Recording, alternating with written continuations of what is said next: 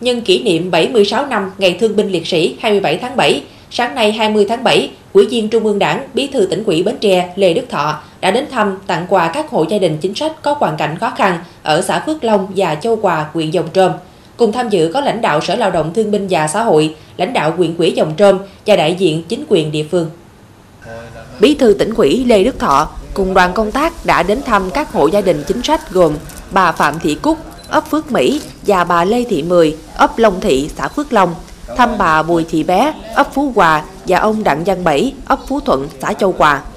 Tại mỗi nơi đến, Bí thư tỉnh ủy đã ân cần thăm hỏi sức khỏe, đời sống kinh tế của các hộ gia đình, khẳng định sự biết ơn của cấp quỹ đảng, chính quyền các cấp đối với công lao các thương binh, liệt sĩ, người có công, gia đình chính sách đã cống hiến, hy sinh, bảo vệ độc lập cho dân tộc. Đồng thời động viên các hộ gia đình chính sách cố gắng vượt qua khó khăn, dương lên phát triển kinh tế gia đình, tiếp tục phát huy truyền thống cách mạng để thế hệ trẻ noi theo, góp phần xây dựng quê hương ngày thêm giàu đẹp. Dịp này, lãnh đạo tỉnh trao tặng mỗi gia đình một phần quà.